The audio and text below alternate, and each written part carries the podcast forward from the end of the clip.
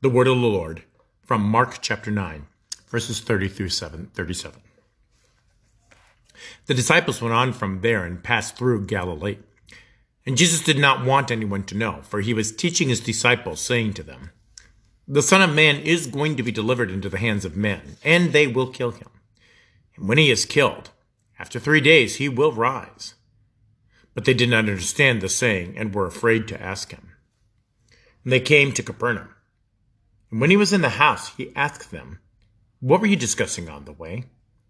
And they kept silent. For on the way they had argued with one another about who was the greatest. And he sat down and called the twelve. And he said to them, If anyone would be first, he must be last of all and servant of all.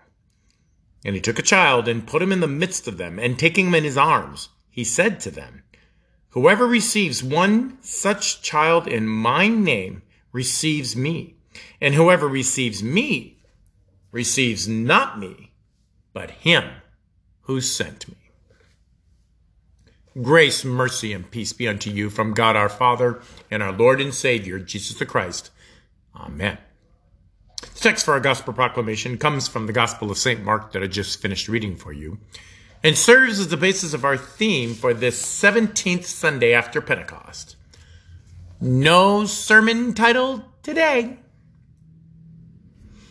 Now, I could have titled it, If You Receive This Child in My Name, You Got the Father. Or, How Am I Going to Be a King if I'm a Slave? Or, 50 Years of Receiving Children in Jesus' Name. Or, the reversal of values that constitute the kingdom of God. Obviously, those are all silly or weird or just plain inappropriate. So there's no sermon title today. Only Jesus and a few confused disciples, just like you and just like me. The Gospel of Mark has a theme that can be found throughout the Holy Spirit's inspiration of this writer. Mark, or John Mark, a trusted disciple that Peter turned to when he was released from prison, a companion to Paul and Barnabas on their missionary journeys. He stayed with Paul when he was imprisoned. He was with Peter in Rome. After he traveled with Timothy to meet Paul, and finally he became the bishop of the church in Alexandria, Egypt, and died a martyr's death there. Not knowing these credentials, you would think the theme would be about understanding. But Mark's theme, though, is misunderstanding. In chapter 8, verse 32, Peter understands Jesus as the Christ, but misunderstands Jesus' suffering and death. In chapter 8, verse 34, James and John understand the power of Jesus, but misunderstand that his glory is on the cross, and a criminal will be at his left, and a criminal will be at his right. In chapter 10, verse 10, the disciples understand a certificate of divorce, but misunderstand Jesus' teaching on divorce and remarriage. And in 1024, the disciples understand the attraction of the rich, but misunderstand how hard it is for the rich to enter the kingdom of God. In today's gospel, they understand that Jesus will die, and it may have even caused the conversation of who is greater than the other.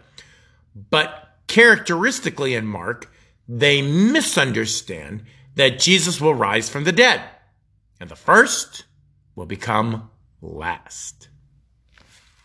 So, what are our misunderstandings today? That church is a magic place of protection from anything that may harm us?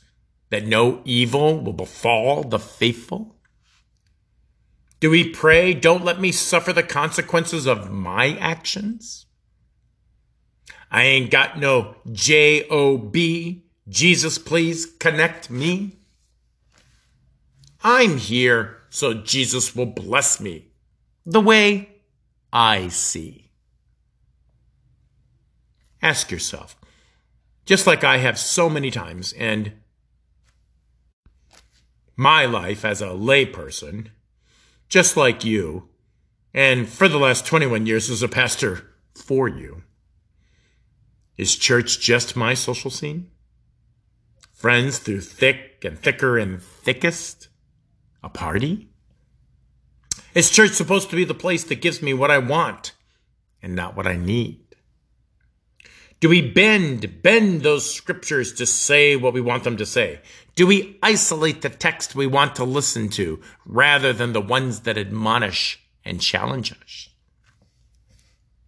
Tell me, I am as proper as I need to be, especially so I can look at those other sinners and know that I am better than them? If I want to do it, it can't be sin. After all, look at the blogs Facebook, YouTube, Instagram, and TikTok. I am normal and better than that. If this is you, and most certainly it has been and sometimes still is me, well, then we have achieved a true disciple like misunderstanding that Mark so eloquently records for us today. Let's just take a look at that little boy in Jesus' lap. Not quite the idol we make children today. Today, we see them as sinless, precious beings that speak with the wisdom of the ages on obvious fixes to social disease and environmental problems that impoverish us. No, this child was in a culture with the opposite mindset of today's larger cultural community. In Roman culture, you could sell, pawn off, and even kill your own child if you wanted to. Now, in Jewish law, it was not that bad, but children were socially and religiously diminished as demonstrated by the disciples shooing them away from Jesus in Mark 10, 13 to 16. Not that our system is perfect. The theologian Peter Marty said it best. We're always training them to be something for the future, rather than appreciating them for the blessing they already are. And what is that blessing, you might ask?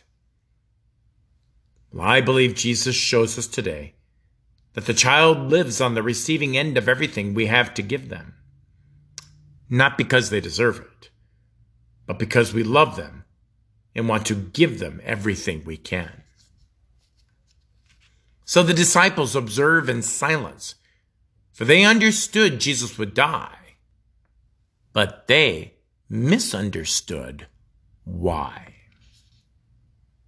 Whoever desires Jesus' power and authority and riches must be first, willing to desire the pain, the suffering, the poverty, and above all, the humiliation of the whole world and experience it fully on the cross. And because Jesus did for our sake just that,